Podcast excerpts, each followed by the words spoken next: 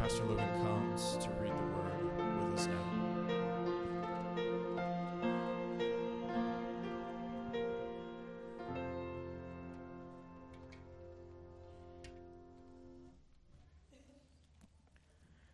If you would, turn in your copy of God's Word with me to John chapter 6.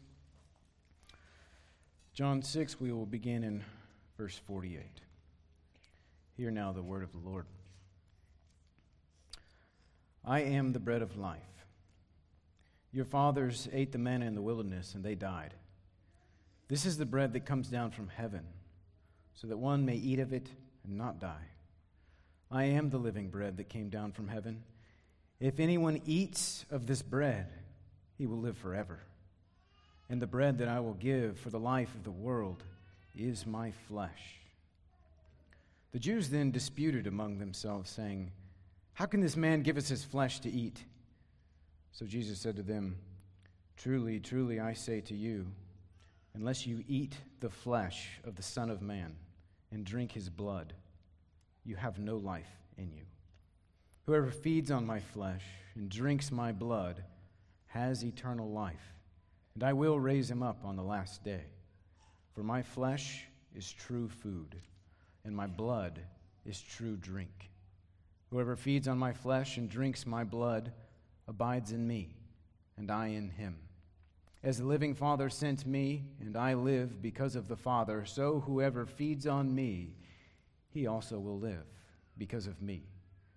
This is not this is the bread that came down from heaven, not like the bread the fathers ate and died. Whoever feeds on this bread will live forever. Jesus said these things in the synagogue as he taught at Capernaum. When many of his disciples heard it, they said, This is a hard saying. Who can listen to it? But Jesus, knowing in himself that his disciples were grumbling about this, said to them, Do you take offense at this? Then what if you were to see the Son of Man ascending to where he was before? It is the Spirit who gives life. The flesh is no help at all. The words that I have spoken to you are spirit and life. But there are some of you who do not believe. For Jesus knew from the beginning who these were who did not believe, and who it was who would betray him. And he said, This is why I told you that no one can come to me unless it is granted him by the Father. After this, many of his disciples turned back and no longer walked with him. Let's pray.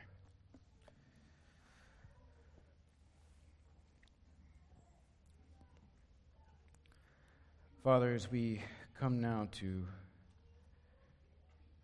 the sobering conclusion of the Bread of Life discourse,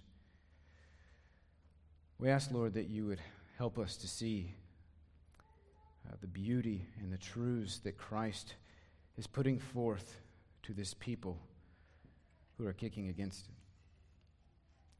Father, we ask that you would help us to see who Christ truly is, who we truly are, and what he is here offering freely to all who will come. Father, thank you for sending your Son. Thank you for the mission that he undertook to save a people for himself. Thank you for the cross. Thank you for that which saves us, reconciles us to you. Thank you that it is his blood that has washed away our sin. Lord, help us to relish in that truth today and to behold wondrous things as we look at your word. Pray this thing in Jesus' name. Amen. You may be seated. Well, good morning, church. It is good to be back with you again. Well, this week I read an, an article that contained within it a quote that I've heard more times than I would have liked. And some of you may have heard this quote yourselves. In the early 20th century, Mahatma Gandhi, who was the leader of the independence movement in India at the time, made the famous statement that has been used countless times ever since. As a, as a Hindu who showed some interest in Christian doctrine, he said this. He said, I like your Christ, I do not like your Christians. Your Christians are so unlike your Christ. Now, at first blush, as Christians, that can be seen as quite a rebuke. For it is the desire of every true believer, every true Christian, to faithfully represent Christ. Every true believer wants to be Christ like. And no doubt that quote over the years has been used thousands and thousands of times to shame Christians for not living up to what we claim to believe. In fact, the very article I was reading was a so called church growth article that was chastising Christians for being both judgmental and hypocritical. And it led out, the introduction started with this quote from Mahatma Gandhi. Now, Christians most certainly can be judgmental and hypocritical, to be sure, absolutely. But here is the problem with that quote from Gandhi Mahatma Gandhi is a liar. And so is everyone else who claims to love or admire or respect Jesus Christ who does not bend their knee to Jesus Christ. The fact is, when he says this, he's actually not talking about the true Christ. He is referring to a Jesus of his own making, a Jesus who makes moral declarations, but certainly not a Jesus who declared to be the exclusive and one true God. Not the Jesus who said he's coming back to judge the world in righteousness. No, Mahatma Gandhi does not like our Jesus. He does not like our Christ. Whatever standard of Christ he's trying to hold up to chastise us is not the Christ of the Bible. And it is most certainly not the Christ of John chapter 6. Because as we will see today, this Christ and his claims are incredibly offensive to the natural human heart. No, no pagan who has ever said that he is, admires Christ is talking about this Christ. So don't, don't be guilted by anyone who does not bend the knee to Jesus that tries to tell you that you are not Christ like. In fact, the opposite is true. Jesus assured us that if we do represent him well in this world, if we do act like him, the world will hate us.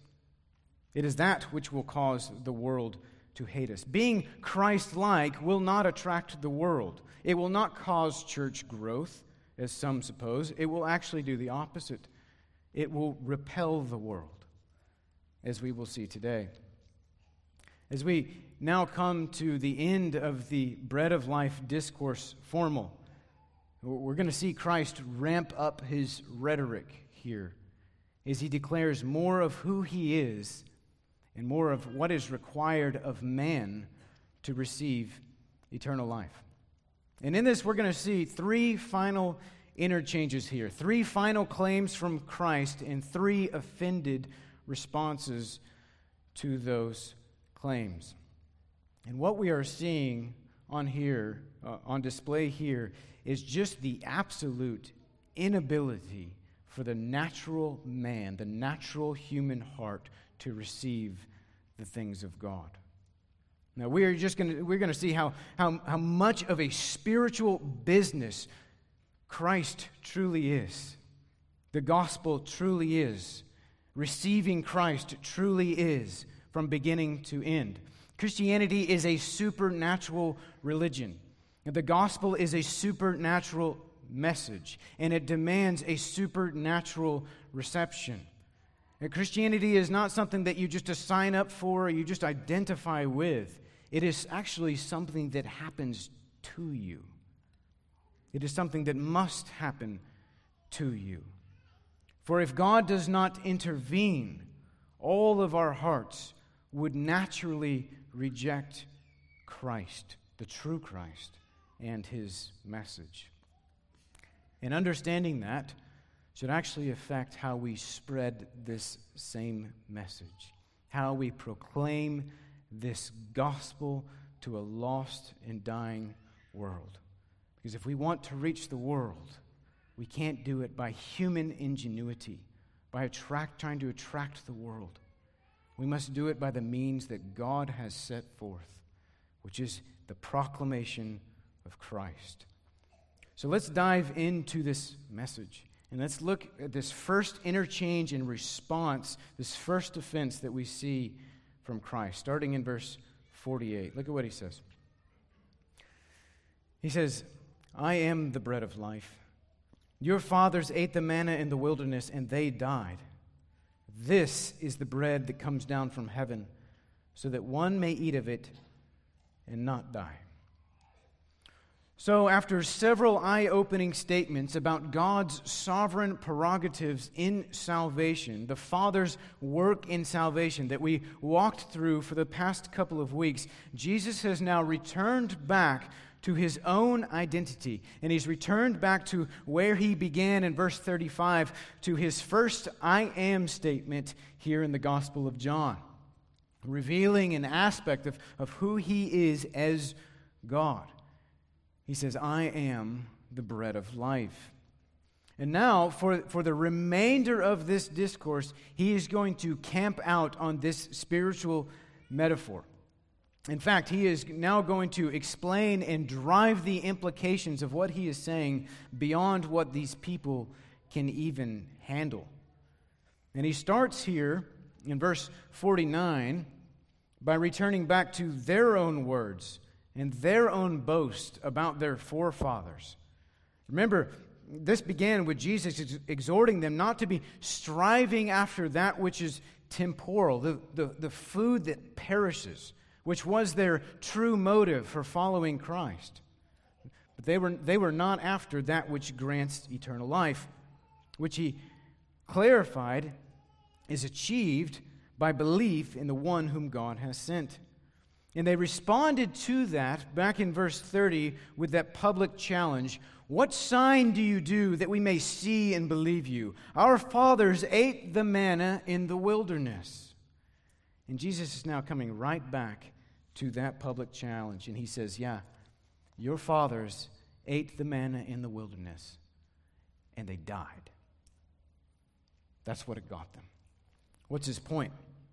His point is yes, the, the manna in the wilderness was rained down from God. It was a miraculous gift from God to that grumbling generation, to be sure. It sustained them in the desert, but it was still the food that perishes. It was only good enough to sustain temporal life. It did nothing more than that.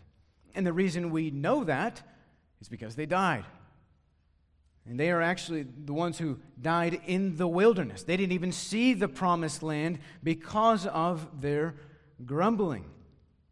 But the manna itself was never meant to be the blessing upon that people, it was God God was the blessing. God Himself. The Israelites had God in the camp. God's presence was in their camp with them. But that people cared more about their temporal needs than the very presence of God. And so does this one. This generation, too, just like their forefathers, is fixated on receiving the same kind of blessing that their forefathers received, not recognizing that right now God is in the camp. They are in the very presence of God. God is with them. But Jesus now contrasts himself with their de- desires, their desires for temporal bread versus that which is true bread, the living bread, the bread that produces true life, eternal life. Look at what he says, verse 50. He says, This is the bread that comes down from heaven so that one may eat of it and not die. I am the living bread that came down from heaven. If anyone eats of this bread, he will live forever. And the bread that I will give for the life of the world is my flesh. So Jesus is reasserting and clarifying what he has already said. But this time he pushes it further and he pushes the clarity of his meaning further.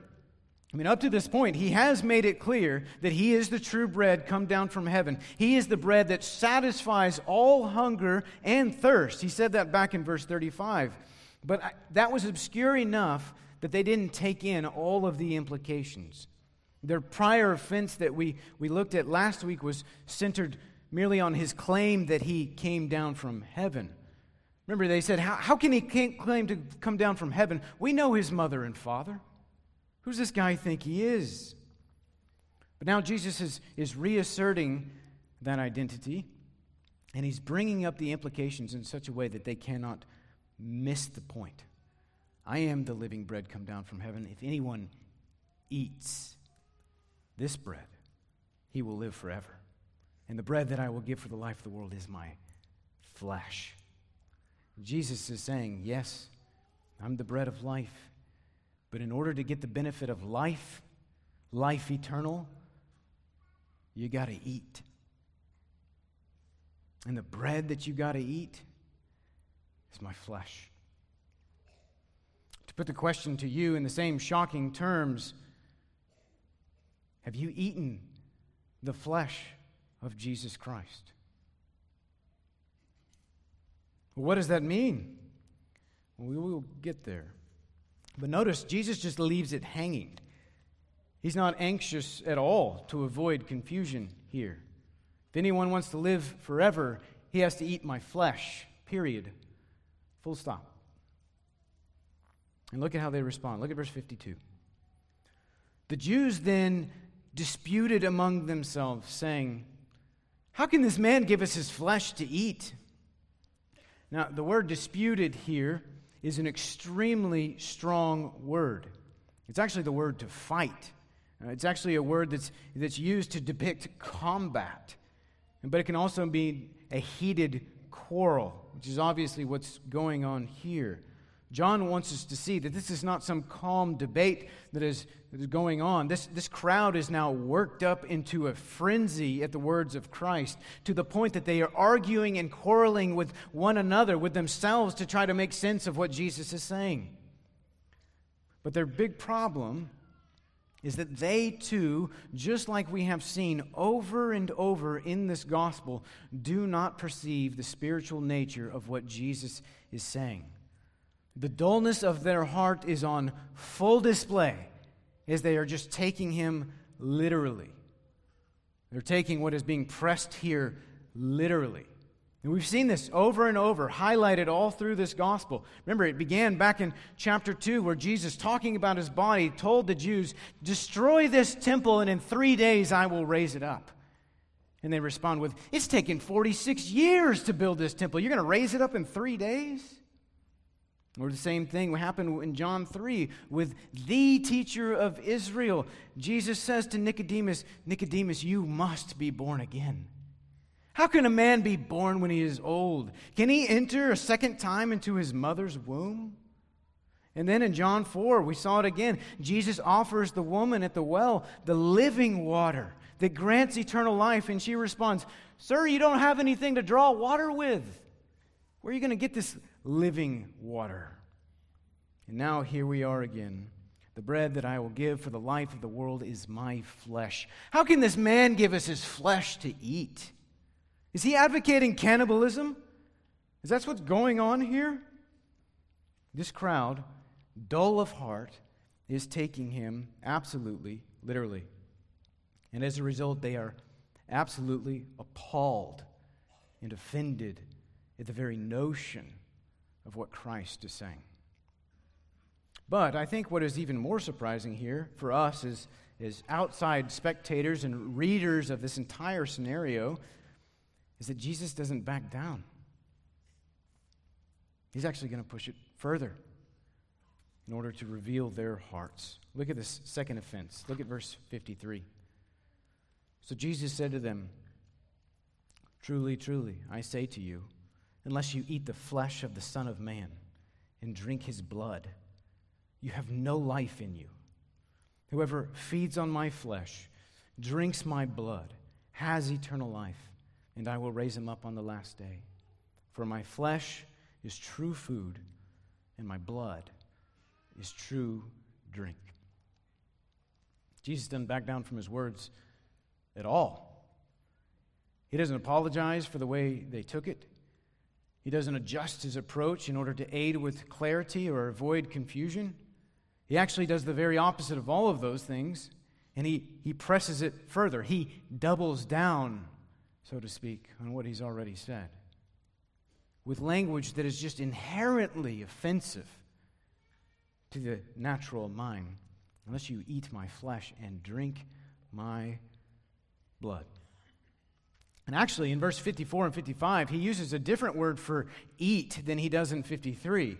And the ESV has rendered it as feeds, but this word is a little more graphic than the simple word eat that he used in 53. This word comes with the connotation of the action of eating, of biting and chewing. Jesus is just speaking in absolute base terms here chewing on my flesh. What, what, what, are you, what are you talking about? This is grotesque. How can you say this, Jesus? See, this is, this is not language that one would expect from the one who is gentle and lowly, nor from the one who is simultaneously exalted and holy.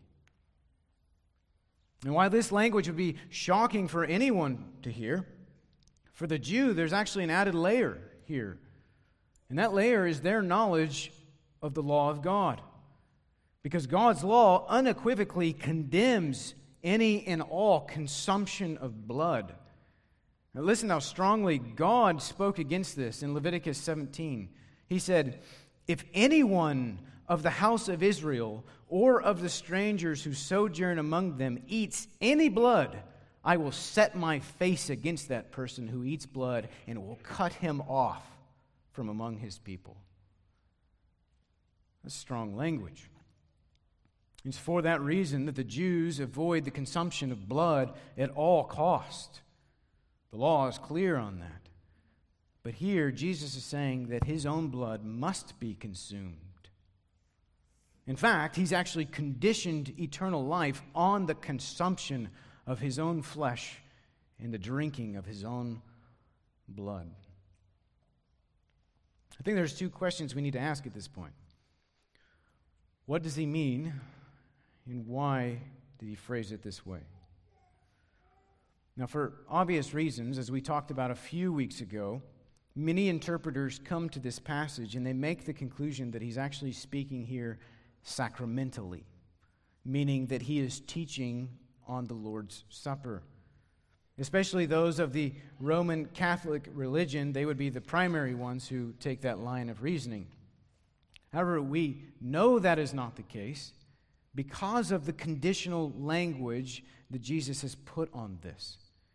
He says, Unless you eat the flesh of Son of Man and drink his blood, you have no life in you. Whoever eats, feeds on my flesh and drinks my blood has eternal life, and I will raise him up on the last day.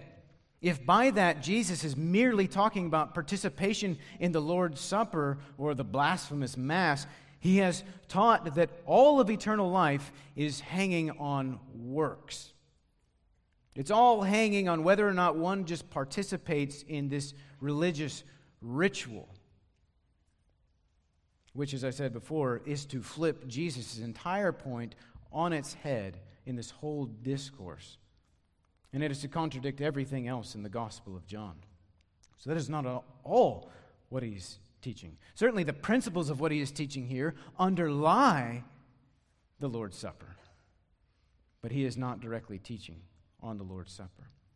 No, actually, when you compare the words that Jesus has already used prior to this, you only have one of two options.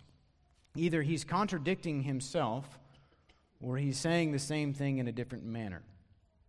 Because if you look back at verse 40, and we're going to compare that with verse 54 and look at the parallel nature of what he says. Verse 40 reads this for this is the will of my Father, that everyone who looks on the Son and believes in him should have eternal life, and I will raise him up on the last day. Now compare that with verse 54. Whoever feeds on my flesh and drinks my blood has eternal life, and I will raise him up on the last day.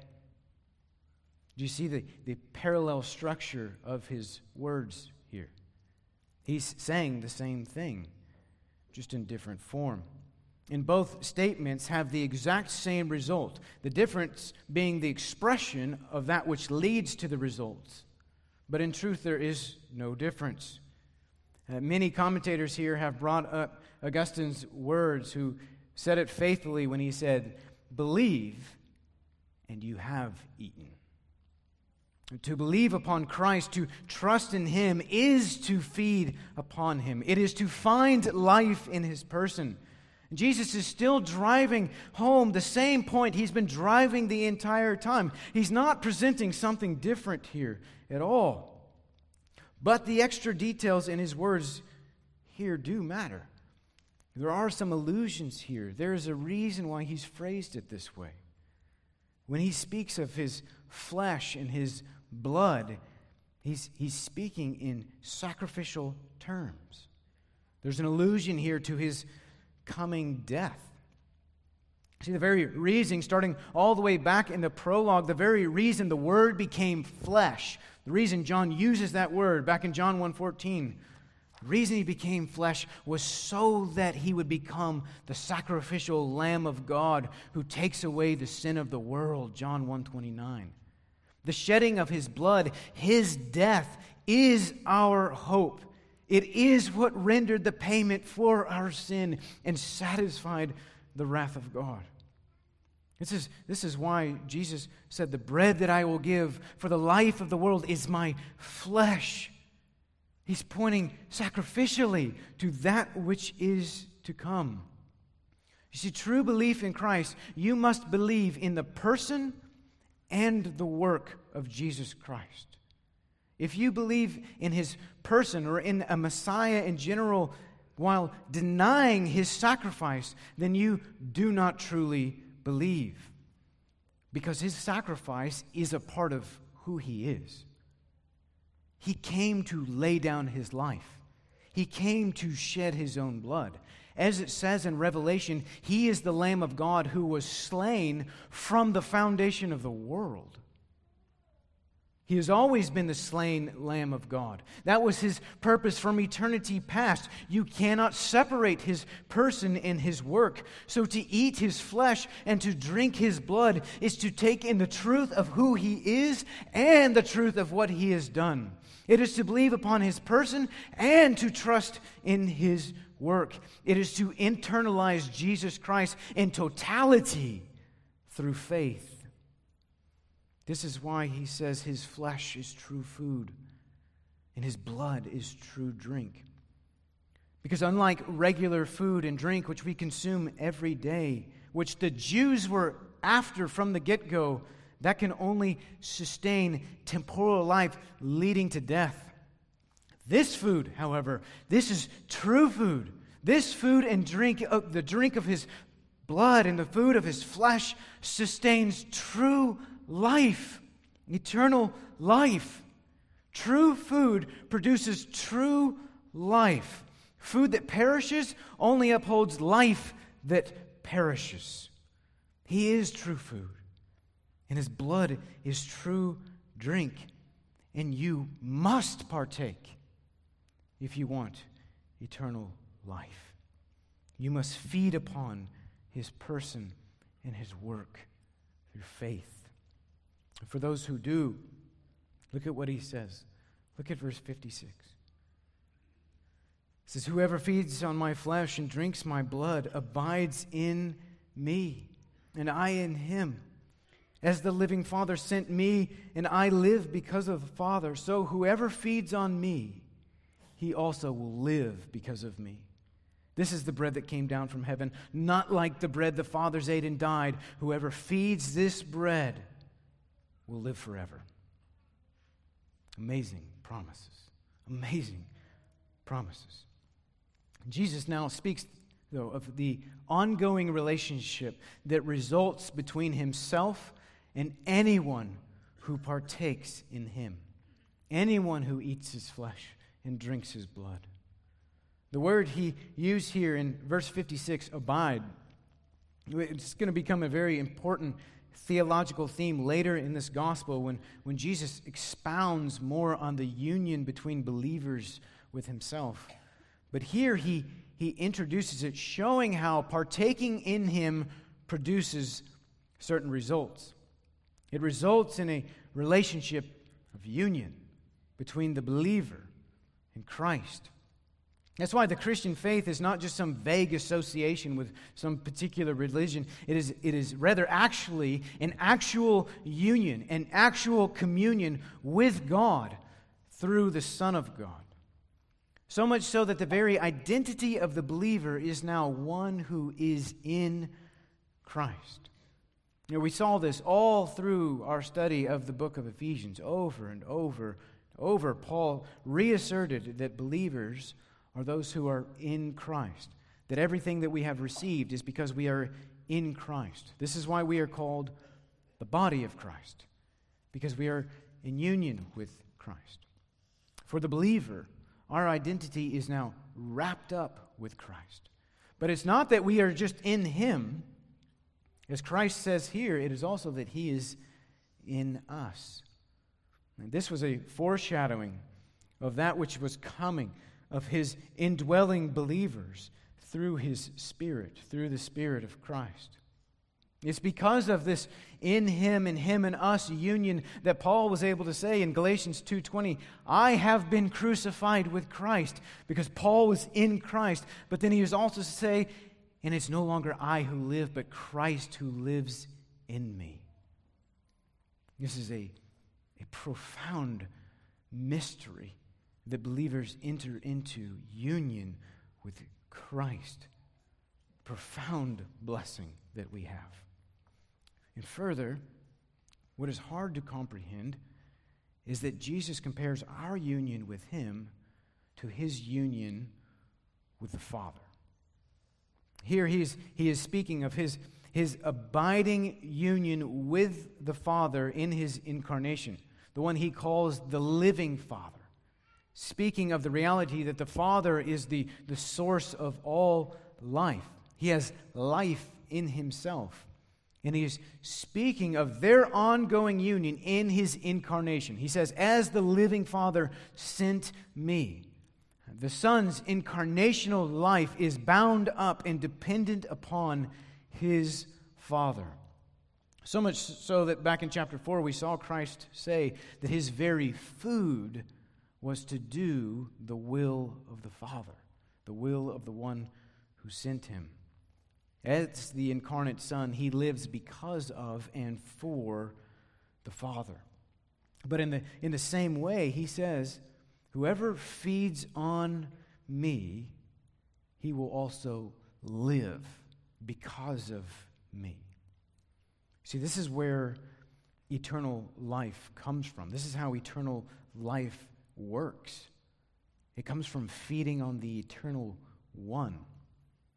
Our, our life, our true life, is derived from the life that is in Christ. We live because He lives. Because He cannot die eternally, we cannot die eternally if we are in union with Him. That's why Jesus closes out this discourse one more time saying, This is the bread that came down from heaven. Not like the bread the fathers ate and died. Whoever feeds on this bread will live forever. The eternal life is derived from the eternal food that is Christ.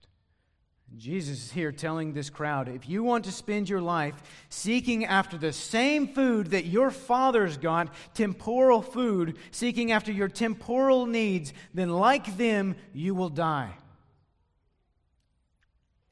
But anyone who desires to live forever must eat of his flesh and drink his blood, because true life comes from true food and true drink.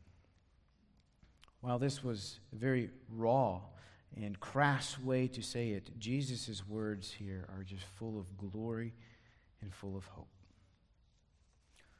But is that how the crowd heard it? Let's see how they respond. Look at verse 59. Jesus said these things in the synagogue as he taught in Capernaum. So John notates that this was, in fact, the conclusion of the formal teaching, the bread of life discourse from Christ. And it all took place in a synagogue that was at his hometown at the time, in Capernaum. And the reason why that little detail is important is it shows how open and how public Jesus was with all of his teachings, which he will actually, when we get to chapter 18 and he's on trial, he will appeal to. When the high priest comes to him to start questioning him on his teaching, he says this He says, I have spoken openly to the world. I have always taught in synagogues and in the temple where all the Jews come together. I have said nothing in secret. You see, Jesus was not trying to create a secret ruse. He was not speaking in the shadows, giving a few insiders some knowledge. No, his, his life, his ministry, his miracles, his teachings, and even his death and his resurrection were all done out in the open. God did all of this out in the open. He didn't do this in a cave somewhere. Everything about Christ was in the open for the public to see. And John wants you to see that. His teaching and his claims were heard by thousands, and even this discourse was heard by thousands. But look at how it was heard. Look at verse 60. It says, When many of his disciples heard it, they said, This is a hard saying. Who can listen to it? Now, this time, John actually does shift his focus to a new demographic here. Not because the scene has changed or there's a different audience, but he's actually zeroing in on a subset group within this crowd who would have been defined as his closest followers. Those who at the time would have called themselves his disciples. You see, in the first century, to be one's disciple was to attach yourself to a particular teacher. It was to follow them. It was to consider them your rabbi. And so, in this context, the word disciple does not necessarily denote Christian. Post resurrection, especially in the book of Acts, a disciple absolutely means Christian. A Christian is a disciple of Christ. A disciple of Christ is a Christian. You cannot be a Christian without being a disciple, they are synonymous. But during his earthly life, many would attach themselves to him, considering themselves to be his disciples without actually fully understanding who he is or what he would do. And so, because of that, Jesus actually had many more disciples than just the 12. And here, John wants you to see that the offense of his teachings has now gone beyond the crowd, it's gone beyond the masses, and now it has reached his very own disciples. After hearing it, they said, This is a hard saying. Who can listen to it? Now, this word hard here does not at all connote confusion about what is being said or hard to understand or anything like that. It actually connotes that this is something harsh, that what is being said is unpleasant, that what is being said is offensive, and it creates an adverse reaction to what is being said. They are completely put off with Christ. Who can even listen to this? Well, even though he is he's done with his formal teaching itself, one more time, Jesus is going to respond. And one more time, he, he pushes the truth, causing a third and final offense. Look at what he says. Verse 61.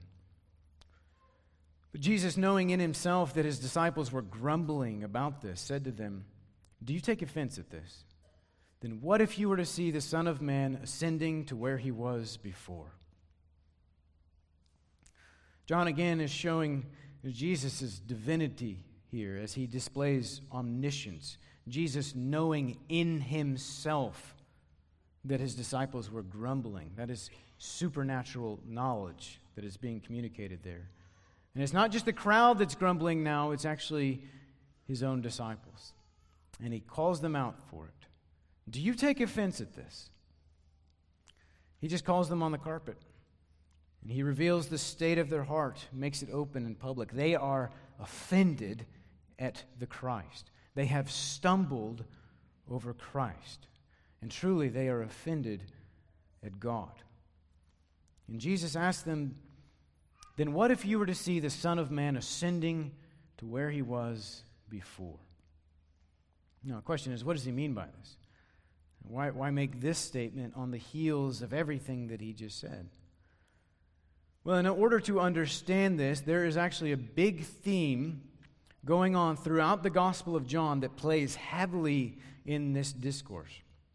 It's a theme that one of my professors in seminary referred to as the big U of the Gospel of John. Because all through this book, we see this travel language applied to Christ. That Christ has come down from the Father who sent him. He is dispatched from heaven to do the Father's work. And as such, he has taken on flesh and he has tabernacled among us. He has dwelt among us. And while among us, he's constantly saying things like, Come and see, follow me because he's, he's going somewhere. He's heading somewhere. He's not just come, he's also going. And where he is going is he is returning to the Father who sent him, the big U. He has come down, he's among us, and he's returning back. And that's exactly what he says here when he says ascending to where he was before. This is, we see this when he prays just before his death in his high priestly prayer, John 17. He says, and now, Father, glorify me in your own presence with the glory that I had with you before the world existed. One of the things we're supposed to see all through this gospel, in light of that theme, understanding that, is that the return to the Father who sent him, the path to glory for Christ, is through the cross. This comes out very clearly through the repeated lifted up language that we've already run into once. Just as Moses lifted up the serpent in the wilderness, so must the Son of Man be lifted up. We talked about John 12 last week when he says, When I am lifted up from the earth, I will draw all people to myself. When we see that language, the reader is supposed to ask, Is he talking about being lifted up on the cross? Or is he talking about being lifted up in glory? And the answer to that is yes. They are one and the same. For Christ, the path to glory was the cross. The cross was the means by which he returned to his Father in glory. The Messiah was glorified through his bloody death. And that is a total fulfillment of Isaiah. Because the suffering servant of Isaiah 53 actually begins, as we saw this morning, in Isaiah 52. It begins with these words God says, Behold, my servant. Which servant? Suffering servant. Behold, my servant shall act wisely. He shall be high and lifted up, and shall be exalted. That is the introduction to the suffering servant. He shall be high and lifted up, he shall be exalted. But the path to get there comes next.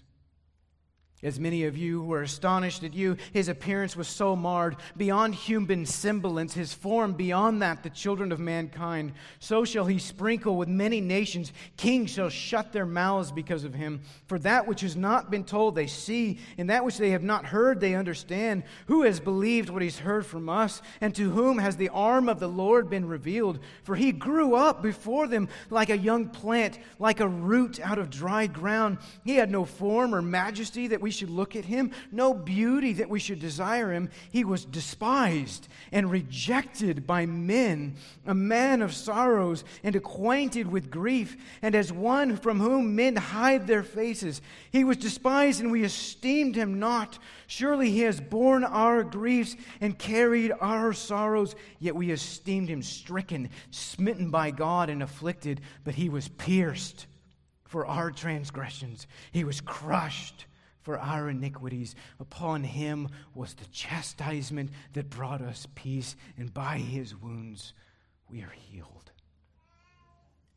For the Messiah, the path to glory was through suffering. It was always through suffering. The return to the Father came via the cross.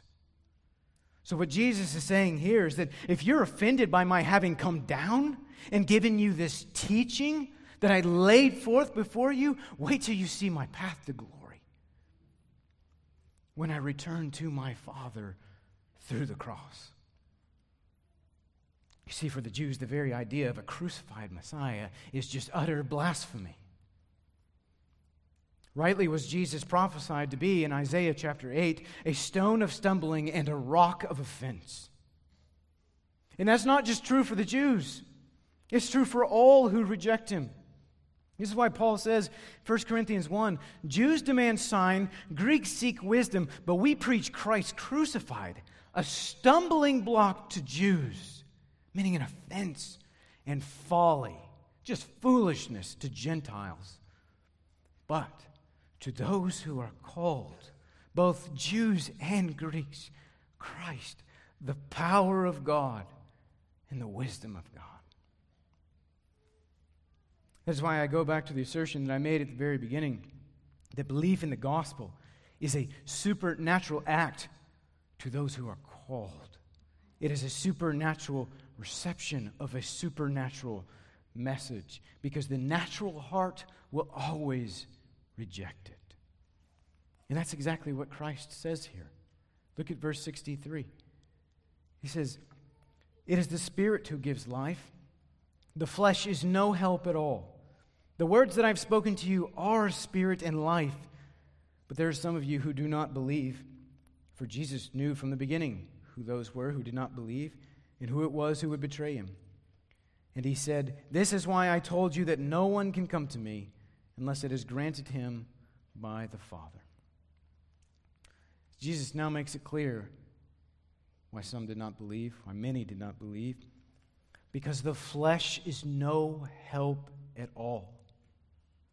By that, he's talking about human flesh, human nature. He's talking about the natural man. I actually really like the way the NET translation phrased this. It's a loose translation, but it gets the point. They said, The Spirit is the one who gives life, human nature is of no help. You see, no man, no human will has ever believed the message of Christ on its own. The true message of Christ is a stench to the natural man. And Jesus says, The words that I have spoken to you are, are spirit and life, meaning they are of the Spirit, they come from God, and they are life giving to anyone who will receive them. But apart from the Spirit of God, apart from the Father's intervention, no one will receive them. This is why Jesus reasserts what he already said. This is why I told you that no one can come to me unless it's granted to them by the Father. See, that's why Jesus is not surprised by this. Jesus knows his own. He knew from the beginning who it is who would believe and who it was who would not. And those who believe did not do it on their own. They believed by grace, they believed by mercy. Jesus makes it clear that the power to believe actually comes from the Spirit, not from human nature. The Spirit is what enables one to believe.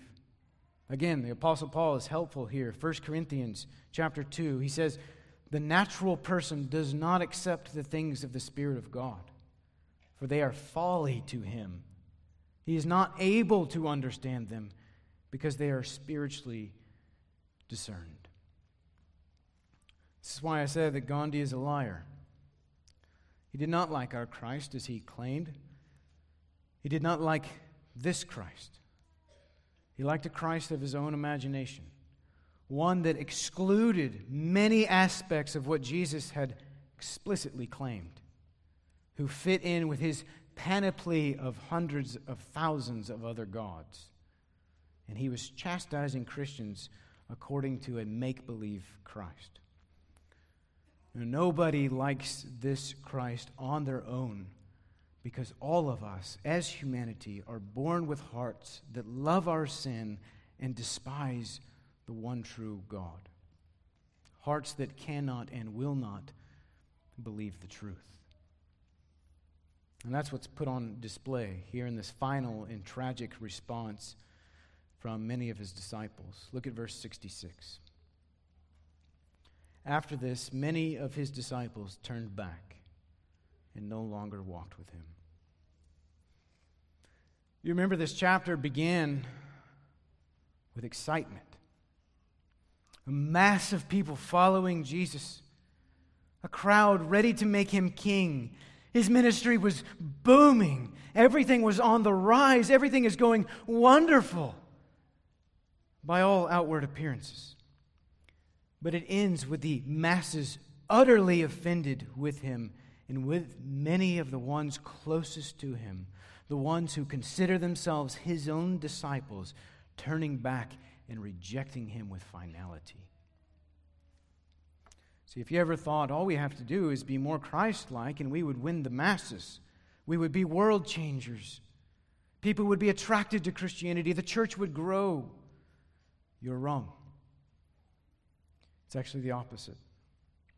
The more Christ like we become, the more the world will reject us.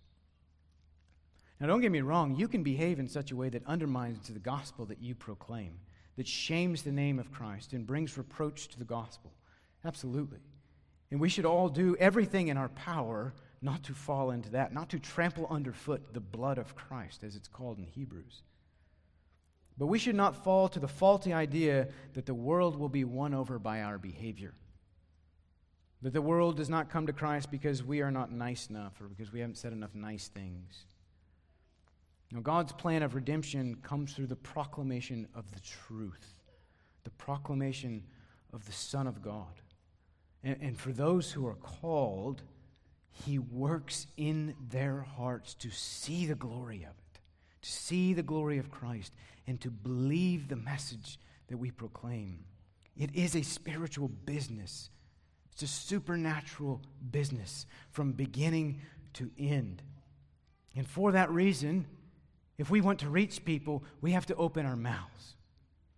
We have to actually speak forth the truth. We cannot be ashamed of the hard edges of the gospel. Don't shave that off. Don't be ashamed to speak of God's sovereign prerogative. Don't be ashamed to speak of the requirement of the new birth. Don't shy back from speaking about sin and the blood that was required and the blood that was shed as a result of our sin. Our job is not to try to candy coat God's message in order to make it more palatable to carnal men who by nature hate God. Our job is to present the message of truth in all of its splendor so that God may use the seed of the gospel as it goes forth to call forth his people through the powerful working of the Spirit of God inside of him. Now, that doesn't mean that we need to be intentionally offensive. Yes, Jesus clearly couched his message in offensive language in this particular discourse, but he did so because he knows the hearts of men and he knows what they were really after. They just they wanted to eat food. He was showing them what they really need to eat. He was revealing their hearts that they were not his followers as they supposed themselves to be. Don't use this as an excuse to just be as offensive as possible. That's not at all what's going on here. Jesus knew what he was doing. But the gospel, it's an offense all on its own. You don't need to add to that. Just preach the truth. Just preach it raw. Let it out. Be real with who Christ is, with what God has done, with what the requirements are for man, and be real with who people are. And God will use it. Tell others of the message of salvation and let God do what he will with the seeds of the gospel. As we do that, we will be an aroma of death to those who are perishing.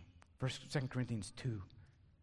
But we will be an aroma of life to those who are being saved. Proclaim the message of life that others may know and believe what you know and what you believe, church. Let's pray.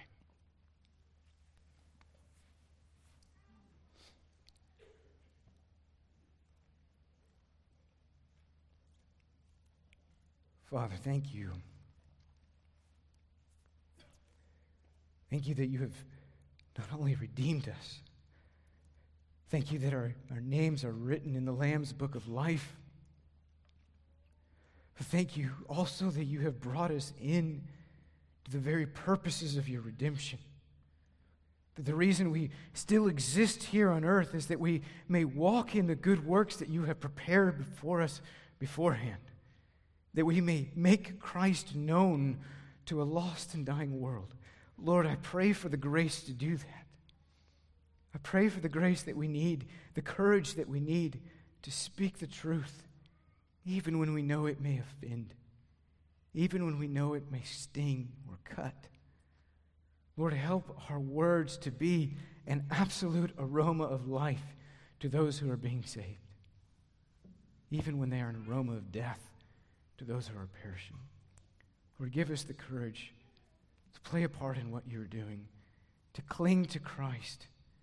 Thank you for the cross. Thank you for what he has done. Thank you for our salvation. Pray these things in Christ's name.